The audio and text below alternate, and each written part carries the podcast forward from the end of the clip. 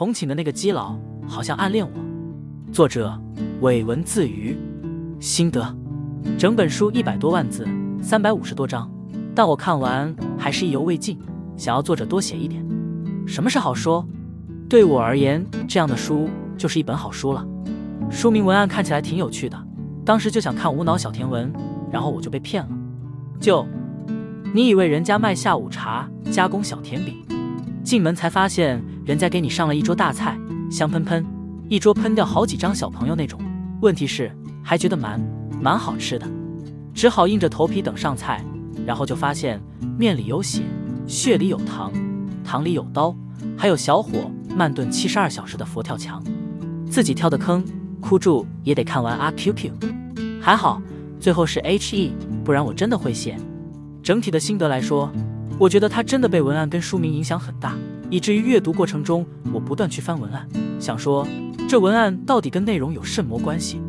与其说包装与内容不符，不如说营销的虚假浮夸，或者包装引导在吸引目光的同时，也会牺牲掉一部分的目光，也许那些才是作品的主要客群。总之，这本书其实是个非主流的天师文，天师文主体讨论的是精怪神鬼的内容。其中也包含了天师抓鬼遇鬼的成分，其中鬼包括但不限于精怪、鬼怪、妖精、仙神等等。然而，为什么要说它非主流？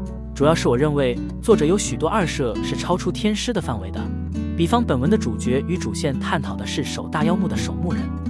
所谓的大妖是指四凶混沌、穷奇、桃物、饕餮。大妖墓为何需要守护？因为在六十年前大妖作乱。一代天师齐刘穆凭人力斩杀了四凶，四凶生于天地无法诛灭，仅留的残魂最终封于墓中。吴、白、江、陈四家族作为守墓人，世世代代守护大妖残魂。故事的主角并非守墓人一族，主角公是传闻中的齐刘穆转世。齐景，主角受是游离在守墓人家族间的天师江隐。故事的开头，奇景只是个普普通通被恶心基佬室友性骚扰的直男校草。那个变态骚扰人就是偷拿人家汗巾还被抓到的姜隐。奇景超凡这个恶心阴郁的室友，还是个变态。开头第一章的确是很符合故事简介，结果第二章还没结束，奇景就遇到鬼挡墙了。在他因为外面的异象而感到惶恐不安的时候，是姜隐救了他。虽然姜隐并没有解释，但奇景本能的感觉到这个室友。除了暗恋他之外，似乎还有哪里怪怪的。之后就是各种鬼，就停不下来了。这鬼故事拿小甜饼骗我进来，不得不说，虽然姜隐行为有些让人误会，但人家真的没那个意思了。他喜欢我，果然不愧是世界最强悍的自掰弯养料。结果我们小景就在各种曲曲折折里，情理之中、意料之中的弯成了回文针。虽然情理之中、意料之中，但是谈恋爱真的不是这故事的主线。至少前头不是。在揭开守墓一族的资讯之前，故事的内容是小剧场般的收鬼收妖副本，大概走了两三个小副本。第一块画像砖出现，那是姜隐在搜集的东西，他的神秘开始慢慢发光。之后就从校园剧情往外移动，主要有四大副本，就对应住故事里的守墓族，而整个故事就是围绕在守墓族的宿命与诅咒，还有人性与选择的探讨。姜隐是强大、独立。神秘、冰冷的代名词，但他同样也是炙热、隐忍、迟钝的小可爱。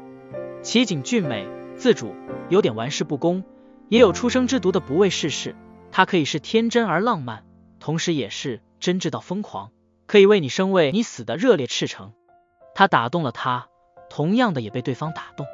两个主角我都很喜欢，特别是作者对江隐的刻画，从不懂人性到通人性的过程还有变化。是从无到有的学习，是不懂爱到懂得爱的双向奔赴啊！主角除了齐江之外，还有另外的小伙伴，守墓族的后裔陈错跟天师瞿青白，小白跟小陈戏份也很多，可以说四人组就是主要的打怪成员。之后扩张到六人，但我觉得主要还是这四个的戏份比较够。三百章的长篇，作者写了四年，我猜作者其实没想写那么长，可以从故事结构中看出来。前头感觉真的比较像随笔，后面主线出来后，看起来就是头写下去了，硬干也要写完的长篇叙事。话虽如此，作者该写的也莫少写，糖莫少发，刀莫少砍，痛还是很痛，甜真的很甜。后期把买好的线都收起来的过程，看得人非常疗愈。光看感情线我也是看得很快乐，大部分时间是快乐的。QQ 剧情线的部分，作者的花式刀人小技巧，不止砍劈切，还有雕花，让人痛且快乐住。还好是 HE，不然我我 QQQQ 忘了讲，故事里其实有副 CP，是齐流木的 CP。为了不剧透就不说了，虽然琢磨不多，但是又苦又甜啊。